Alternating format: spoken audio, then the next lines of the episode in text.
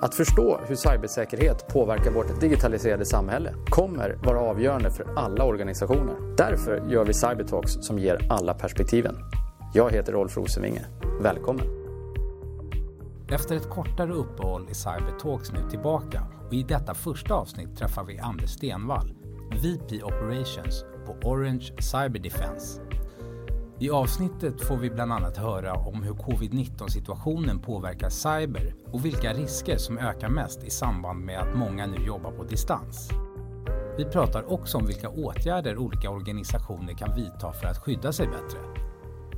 Hej och välkomna till Cybertalks. Vi har ju varit eh, tyst ett par månader här nu men nu är vi tillbaka och den här gången också med en alldeles ny sponsor, eh, Orange Cyber Defense. Och eh, av den anledningen så har vi också med oss Anders Stenvall eh, från eh, Orange som är Vice President of Operations. Välkommen! Tack så mycket! Eh, det är jätteroligt tycker jag att vi kan köra igång igen. Jag ser jättemycket fram emot den här diskussionen och även så att säga, den fortsatta serien av fler Cybertalks avsnitt. Jag har i alla fall saknat att göra dem. Jag hoppas att ni har saknat lite grann att lyssna på dem också. Ehm, men Anders, jättekul att ha dig här eh, idag. Som sagt, välkommen. Och, ehm, vi kanske, det kanske är på sin plats också att börja med bara en kort introduktion till dig. Eh, vad döljer sig bakom Vice President Operations? Ja, tack eh, så mycket för det. Jag, jag, kan börja med att berätta lite grann var jag kommer ifrån. Jag har ju tidigare jobbat med försäljning av säkerhetslösningar på bland annat eh, Juniper Networks och FM. Eh, men de senaste sju åren har jag jobbat på SecureLink med att bygga och leda vår Managed Security Services-verksamhet. Och vi är numera en del av Orange och har precis faktiskt bytt namn till Orange Cyber Defense. Och den här tjänstedelen som jag ansvarar för, den handlar om att hjälpa kunder med att drifta och övervaka sina säkerhetslösningar och även detektera och stoppa attacker. Eh, och vi har eh, 150-tal säkerhetsexperter ungefär i, i våra driftcenter som finns i Norden och även Tyskland, England, Holland och numera även i Shanghai i Kina. Just det. Och eh, här i Sverige så var ni då kanske mest kända som SecureLink. Och, men Orange eh, köpte SecureLink här och jag måste ju fråga varför då? Eh, precis, det är en bra fråga. Eh, eh, Orange förvärvade SecureLink för att det helt enkelt passar in i deras strategi att bli den ledande europeiska spelaren inom cybersecurity. De hade redan gett sig ut på en resa att, att bli det.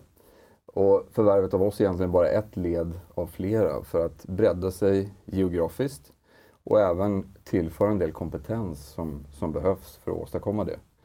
Eh, så med SecureLink så når man en bredare geografi naturligtvis, de länder som jag, som jag nämnde. Eh, och det är faktiskt så att Orange hade redan förvärvat andra bolag eh, som till exempel Secure Data i England och SensePost i Sydafrika. Så nu är vi över 2200 personer som, som jobbar med cybersecurity här. Just det. Spännande. Eh, riktigt roligt att ha det här i alla fall. Eh, jag tänker att eh, det går ju inte att eh, undvika covid-19 i det här läget som vi alla befinner oss i och det kommer säkert färga en del av den här diskussionen också. Men vad, vad är din bild av hur covid-19 påverkar cyber eller framförallt kanske eh, kunderna och, och, och deras säkerhet? I stort sett så sker ju en ökning hela tiden av dataintrång. Eh, om man bortser från den pågående krisen vi befinner oss i så, så ökar ändå antalet intrång med säkert 20 procent eller mer varje år. Eh, så att det sker en generell ökning men rent kortsiktigt sett så ser vi ingen tydlig trend som pekar på att det ökar just nu på grund av coronakrisen. I stort sett är det samma säkerhetshot nu och därmed också samma eh, lösningar på de hoten egentligen eh, som i vanliga fall. Däremot så utnyttjar kriminella folks oro i de här tiderna naturligtvis i, i ganska stor utsträckning. Så man, man utnyttjar helt enkelt det faktum att många söker information om viruset, hur man skyddar sig mot det och även efter de produkter som finns eh, relaterat till det här, till exempel tester eller ansiktsmasker och liknande. Så vi ser en jätteökning av fejkade webbsidor på coronatemat just nu. Det kan röra sig om upp till 7-8 tusen nya sajter per vecka som skapas. Med syfte att eh, få folk att, att egentligen tanka ner olika typer av skadlig kod. Självklart mycket också spam och phishing. Och även en del fejkade appar. Det har jag ett par intressanta exempel på. Det finns en del Android-appar som utger sig för att vara något de inte är. Eh, ett exempel är en, eh, en app som heter Ways to get rid of coronavirus. Den utger sig för att vara från Världshälsoorganisationen med information om hur man botar corona. Men det är i själva verket en trojan som, som stjäl information från användaren. Ja, det, eh, jag är ju dessvärre inte förvånad men, men man blir ju på ren svenska ändå förbannad. Eh, men det är ju den, den värld dessvärre som, som, som vi lever i.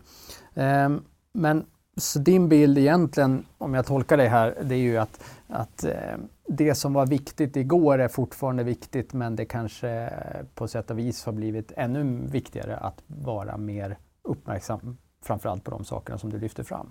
Ja, precis så. Det dels för att eh, många fler jobbar hemifrån nu och det gör att vi ser lite mindre än vad vi gör i vanliga fall. Vi får en sämre visibilitet och en ökad sårbarhet. Dels för folks stora intresse kring ämnet coronavirus, vilket hackare utnyttjar.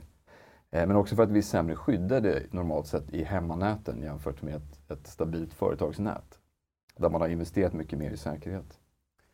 Precis, och det där tänkte jag vi ska kanske borra lite i, för det där är ju också min bild och även någonting, en diskussion som jag stöter på med, med CISO som jag träffar eh, just nu. Eh, att det är ju kanske det som är den största skillnaden jämfört med eh, så att säga, tiden strax innan coronautbrottet. Det vill säga är ju just det som du är inne på att nu jobbar stora delar av workforcen hemifrån.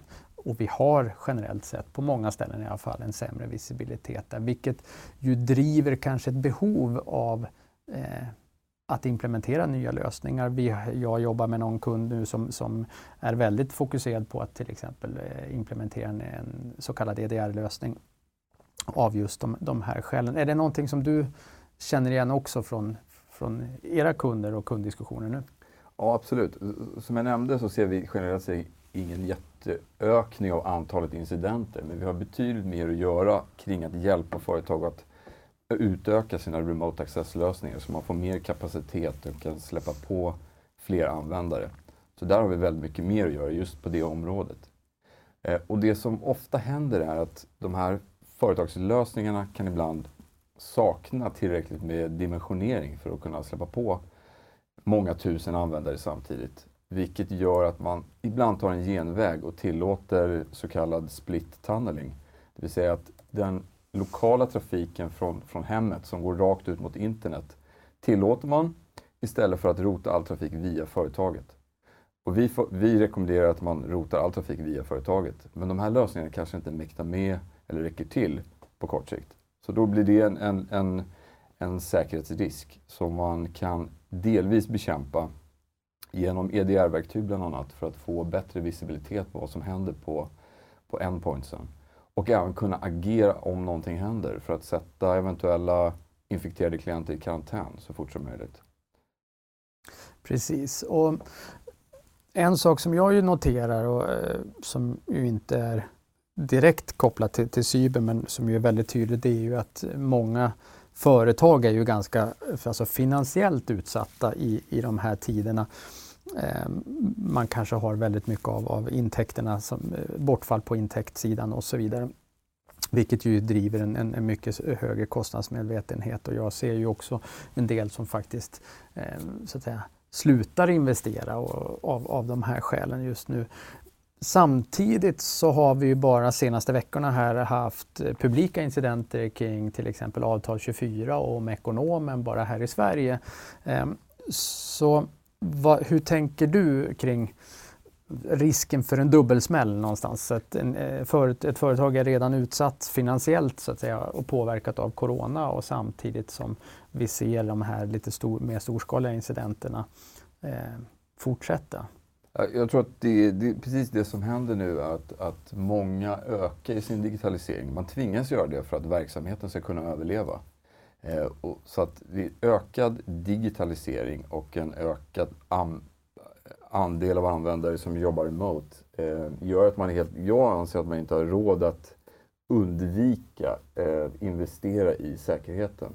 Och det är inte bara att investera i verktyg utan det är mer också att investera i tiden och kompetensen som krävs för att konfigurera de verktyg man har på rätt sätt. Eh, och jag, jag, tror digital, ökad digitalisering och ökad användning av cloud, det är någonting vi kommer se. Eh, och med det kommer ett ökat ansvar att se över säkerheten för sina användare. Det är därför många företag drabbas nu, för att man är mer utsatt och mer exponerad. Precis, och i den här situationen som vi någonstans alla befinner oss i så har i alla fall min vardag också förändrats. Jag jobbar också hemifrån, jag deltar i betydligt fler videokonferenser och så vidare. Eh, vi har även nyligen haft en, en, en ganska intensiv debatt kring till exempel Zoom. Eh, och hur, hur, ser, hur ser du på det där? Ehm, vi har ju helt enkelt hamnat i ett läge som tvingar oss att använda den typen av, av konferenslösningar i kanske ännu högre utsträckning. Ja, precis. Och jag tror att det har varit en del skriverier om en del av de här videoverktygen. Och jag tror att vi kommer se mängden av attacker mot den typen av tjänster eh, kommer öka. Eh, inte minst med, på, med tanke på att vi är många fler som använder dem. Eh, och, och, jag såg också att Microsoft Teams hade mer än dubblat det dagliga antalet användare på, eh, sedan slutet av förra året. Och här är ett ganska bra exempel på att det finns ju säkerhetsfunktionalitet i de här verktygen som många inte använder eller konfigurerar rätt. Och det är det kanske första man ska göra. Att använda de säkerhetsfunktioner som finns i de flesta av de här verktygen. Och kanske det, det, ett viktigt tips där är att aktivera tvåfaktorsautentisering för att säkerställa att de som är i det här mötet är de de utger sig för att vara så att säga. Eh, man kan även kräva lösenord för de som deltar och man kan se till att låsa möten för att ingen annan ska kunna komma in. Bara de som är inbjudna. Eh, så eh, en del av den kritik som har riktats mot de här verktygen är fakt handlar faktiskt mer om hur man konfigurerar dem än brister i, i programmen i sig. Ja, men precis, och, ja, men jag, och jag tror att det där är en viktig poäng att det, det finns ett antal saker man kan göra också ur ren liksom, konfigurations eh, perspektiv och, och, precis som du är inne på att eh, börja jobba med de sakerna så att man säkerställer att man, man har rätt personer på mötet och, och, och bara rätt personer så, så kommer man ju definitivt en, en, en bit på vägen. Det, det, tror jag är en jättebra poäng. Eh, men, men hur, eh, du, du nämner också eh, MFA och, och, och en del andra eh, saker. Vi har pratat lite grann också om eh, eh, om EDR och så vidare. Vad, hur tänker du i övrigt kring vad borde vi, vad borde vi fokusera vår säkerhet på nu? Är det de sakerna eller vad, vad finns det mer? Vi ser ju en del eh, tendenser att man, många investerar i dyra eh, komplexa säkerhetslösningar i själva teknikstacken. Man köper dyr teknologi och, och ofta är den väldigt bra på, på många sätt. Det man behöver komplettera med eller kanske till och med omfördela delar av sin budget. Att flytta fokus lite mer till att kunna detektera och åtgärda. Eh, för att det finns inget, eh, så, ingen sån sak som 100% skydd. Man, oavsett hur bra teknik du köper så är du ändå eh, riskerar att vara utsatt för olika typer av intrång. Så vi försöker rekommendera våra kunder att titta på en omfördelning, ökat fokus på detektion och åtgärdshållet för att säkerställa att man upptäcker då intrång när de faktiskt sker. Eh, det är en viktig del i det här. Och det handlar inte heller bara om teknik då, att detektera med hjälp av olika te tekniska lösningar. För det, det, handlar väldigt mycket om också att ha rätt rutiner, processer eh, och människor eh, som jobbar med det och får det att fungera. Eh, så där ser vi ofta egentligen att det, att det kan vara lite tunt på detektion och åtgärdssidan. Men jag håller med. Och det är väl en, för den som har lyssnat på Cybertalks ett, ett tag så är det eh, kanske ett återkommande tema från min sida just det här som du också är inne på att, att vi måste bör, kanske börja göra cybersäkerhet på ett nytt sätt eller på ett annorlunda sätt. Där om, om man säger att historiskt har vi jobbat väldigt mycket med Protect-delen om man tänker utifrån NIST-ramverkets fem huvudförmågor Identify, Protect, Detect, Respond och Recover så har ju väldigt mycket, min bild i alla fall, av budgetar, effort, headcount och så vidare eh, legat inom Protect. Och någonstans så tycker jag ju också att den här eh, så att säga, kontinuerliga strömmen av högprofilincidenter ju, eh, indikerar att, så att säga, det sättet fungerar inte att jobba bara på det sättet utan precis som du är inne på, vi måste börja jobba mycket mer med detect och respond generellt sett. Assume breach som, som, liksom, som strategi. Eh, och jag upplever att det där pågår eh, nu eh, men det har börjat relativt nyligt. Eh, håller du med om den bilden? Jag håller med om den bilden och, och det finns en ett ytterligare aspekt av det där. Och jag tycker att eh, ibland så halkar perspektivet efter lite grann. Vi, vi ser ju en stor aktivitet från verksamheter som går ut och upphandlar detektionsförmågor. Eh, men ofta styr man det till att det ska vara så att säga logg eller SIEM-baserad detektionsmetodik. Eh, det är inte nödvändigtvis alltid det bästa. Det finns verksamheter som Eh, där andra lösningar kan vara det kanske enklaste eller bästa eh, startpunkten. Det finns ju även endpoint-baserad detektion eller nätverksbaserad detektion. Ibland behöver man kanske alla för att utgöra ett så komplett skydd som möjligt. Men i vissa fall så ser vi att man springer lite för fort och väljer kanske teknik först. Och sen frågar man sin potentiella tjänsteleverantör om hjälp med att drifta och, och, och leverera en tjänst på det. Vi skulle vilja att man backar lite grann och beskriver sina utmaningar och risker så kan vi och andra MSSPer som vi är hjälpa till att rådge och, och hitta den, den, bästa lösningen som är så att säga mest relevant för den typen av verksamhet. För loggbaserad detektion kan ibland vara att skjuta över målet. Det finns en viss komplexitet i det som kanske inte är, är nödvändig för alla verksamheter. Men jag håller med och det där, är en, det där tycker jag är en jätteviktig poäng. Och jag menar, Gartner etablerade ju begreppet Magic Triad för, för ett tag sedan med, med egentligen EDR, NDR och CM. Eh, och just samspelet mellan dem. Eh, men jag håller ju med dig också, jag ser ju det också hur eh, mer och mer om, om de sockar kanske som jag träffar i olika sammanhang, mer och mer av arbetet sker ju kanske i EDR och NDR-verktygen där man snarare har CM-verktyget som, som, som eh, dit man går och letar. Det blir mer liksom arkivet där man går och letar när man har hittat någonting i de andra konsolerna och, så man, och sen börjar man korrelera mot det. Så att eh, just det där som du är inne på, det tror jag faktiskt är en nyckel att, att um, att också våga, våga be om råd, våga fråga och någonstans sen faktiskt bestämma sig utifrån just sina förutsättningar vid vilken ände man börjar i den här triaden. Ehm, men är det, en, är det en levande diskussion, tycker du? Eh, eller eh, har man generellt sett fortfarande starka åsikter om till exempel att det är SIEM man börjar med och så vidare? Det, det finns en, en, generell uppfattning om att det skulle vara det bästa för alla lite grann. Och där tror jag man ska ta ett steg tillbaka och fråga marknaden om råd lite grann. Få input från olika håll eh, innan man låser sig så pass hårt till en viss teknologi. Eh, vi ser också eh, en stor eh, drivkraft att till och med välja att man väljer leverantör och väldigt specifikt väljer te teknologi också. Um, och det kanske inte heller alltid är det, det optimala för då kan man exkludera sig lite grann från alla möjligheter som finns med alternativa teknologier. Precis. Nej, men det är väl det som är eh, ibland vår gemensamma utmaning, att det är ju många av oss som tycker att det är roligt att prata verktyg. Eh, och jag håller med om att ibland är det faktiskt eh, viktigare att prata förmågor eh, och sen faller verktyg ut eh, som, en, mm. som ett resultat av den diskussionen. Precis, och där, och där kan man säga också att det finns en fördel att jobba med eh, tjänsteleverantörer på det här området istället för att försöka bygga upp en SOC på egen hand.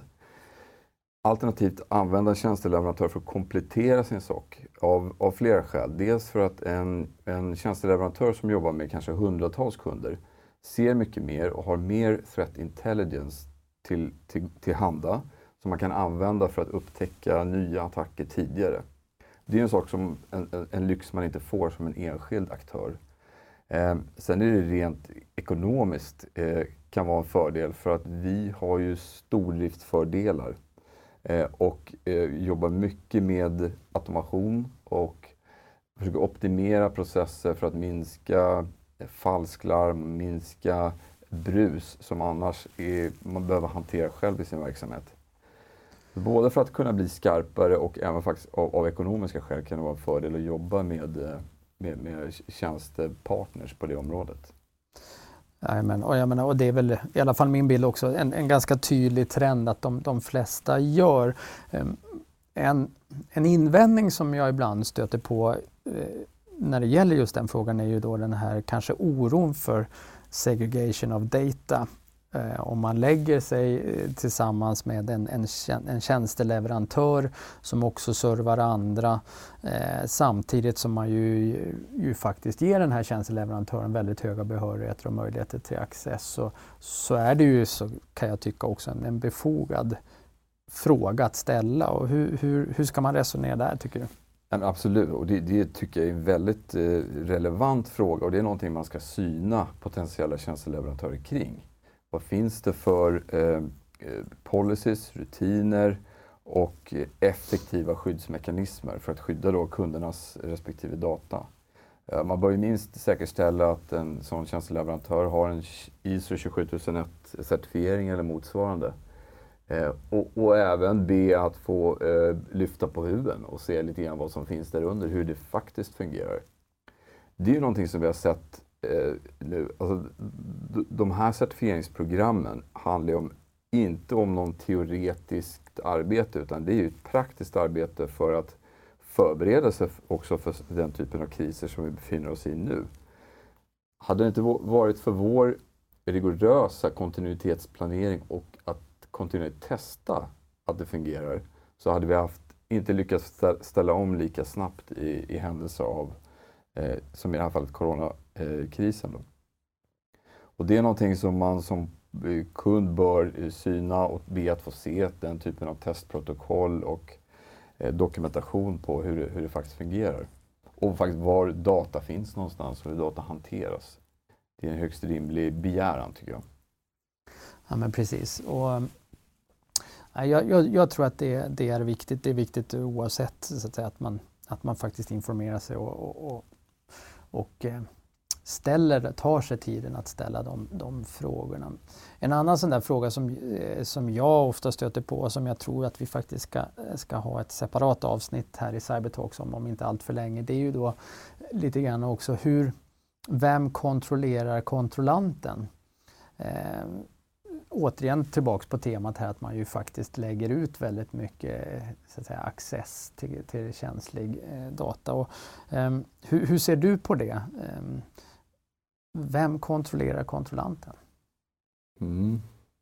Um, ja, det är en väldigt bra fråga. Vad tänker du dig för, för aktörer i den kedjan då?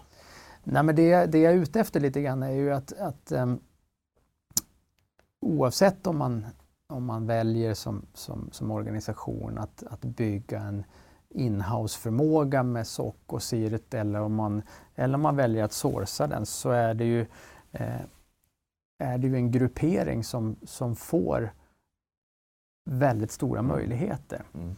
Eh, och, för jag stöter nämligen på den här diskussionen ibland eh, när man hjälper organisationer och det brukar till exempel kunna komma från, från HR-hållet. Så att man, är lite, man är lite orolig för vad är det, vad är det de här eh, liksom, sockoperatörer mm. och så vidare, vad är det de har tillgång till, vad kan de se, vad kan de göra och, och hur vet vi att de är good guys? Mm. Ja, men det, det, är en bra fråga. Vi, vi ser väl lite olika sätt att hantera det på.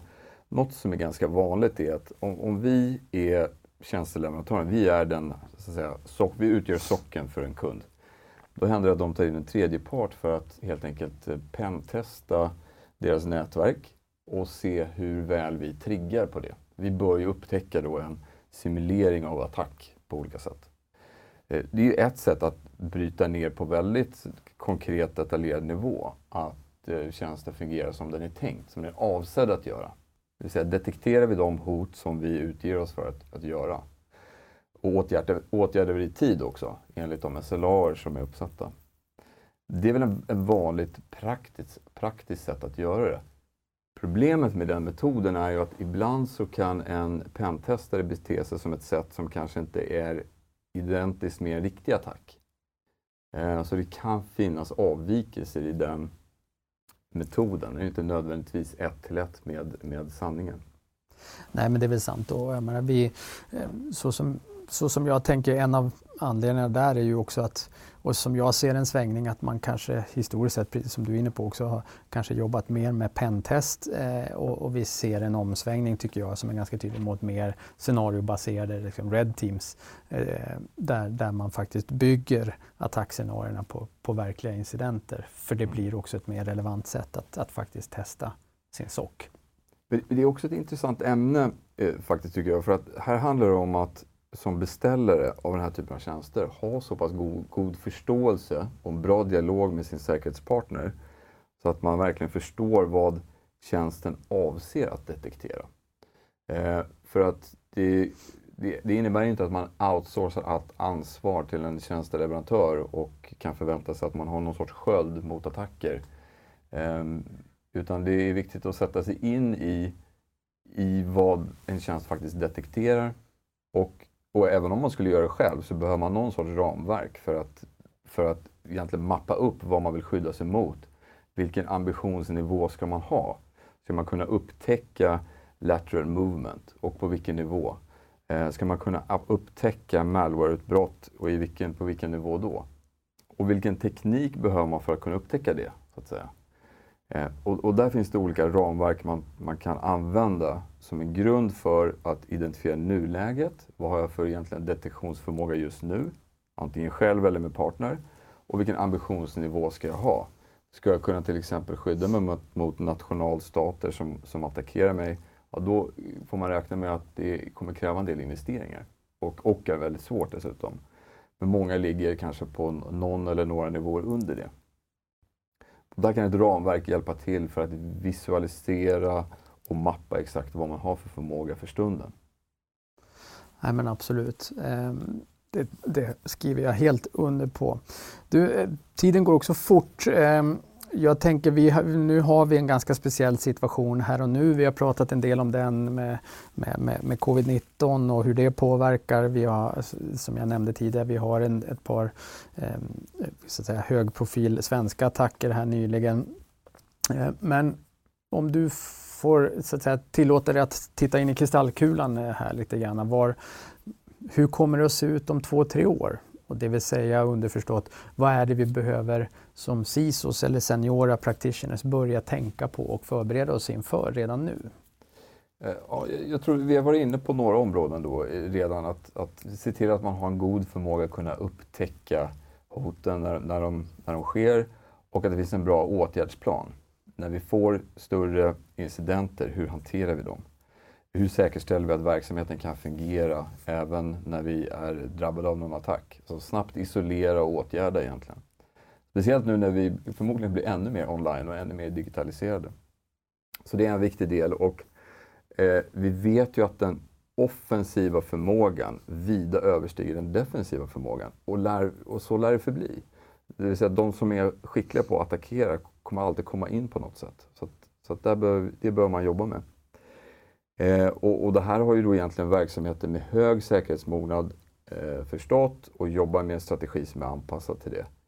Eh, och, och, och, där kommer den här ökningen av att man lägger ut eh, den här typen av, av man, man, tar hjälp helt enkelt av, för att få funktioner eller tjänster som hjälper till med det.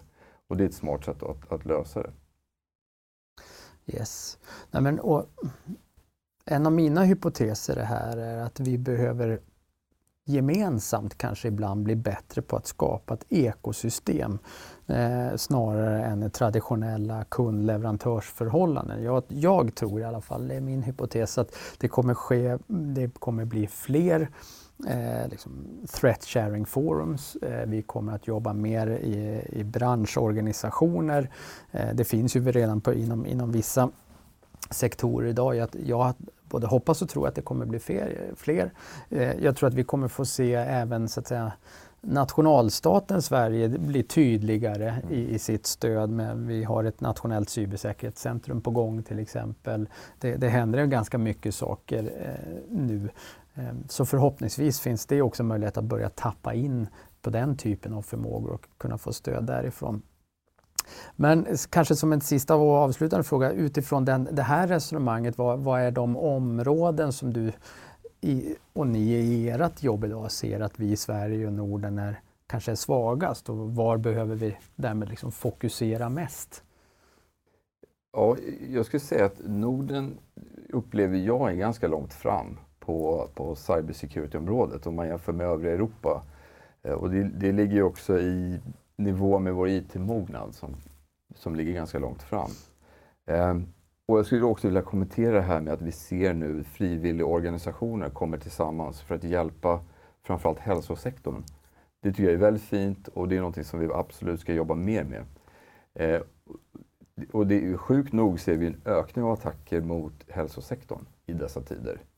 Vi ser överbelastningsattacker mot sjukhus.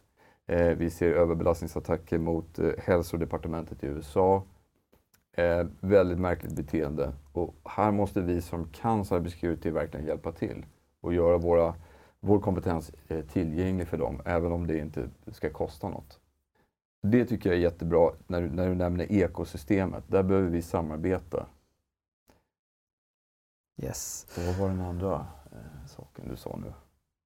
Ja, nej, men överhuvudtaget var, var vi i, i, Sverige, Norden, behöver fokusera var väl egentligen frågan. Men jag tror att du delvis har varit inne på det. Ett annat sätt som jag tänker är också det här att vi, vi, eh, vi kan vara lite generösare med varandra att sprida kunskap och ge varandra tips. Och det brukar ju också vara en, en, en sån avslutande punkt i, mm. i Cybertalks där jag brukar be gästen eh, om förslag på böcker eller filmer eller någonting annat som kan ha antingen informerat eller inspirerat eh, och som man gärna vill dela med sig av till lyssnarna.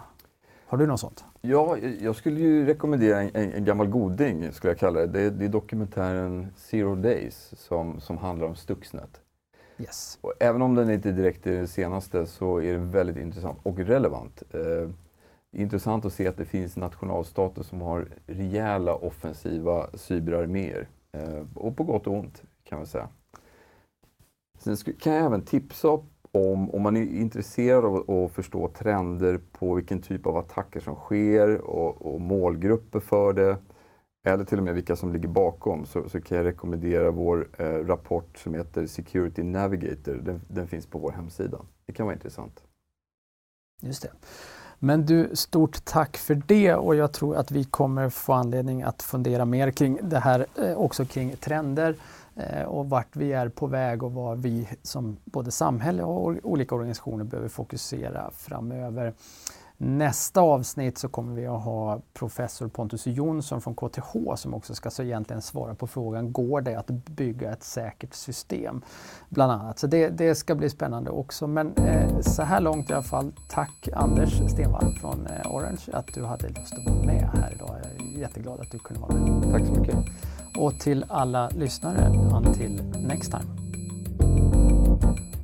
Den här podden är en samproduktion mellan Cyber Insights och Orange Cyber Defense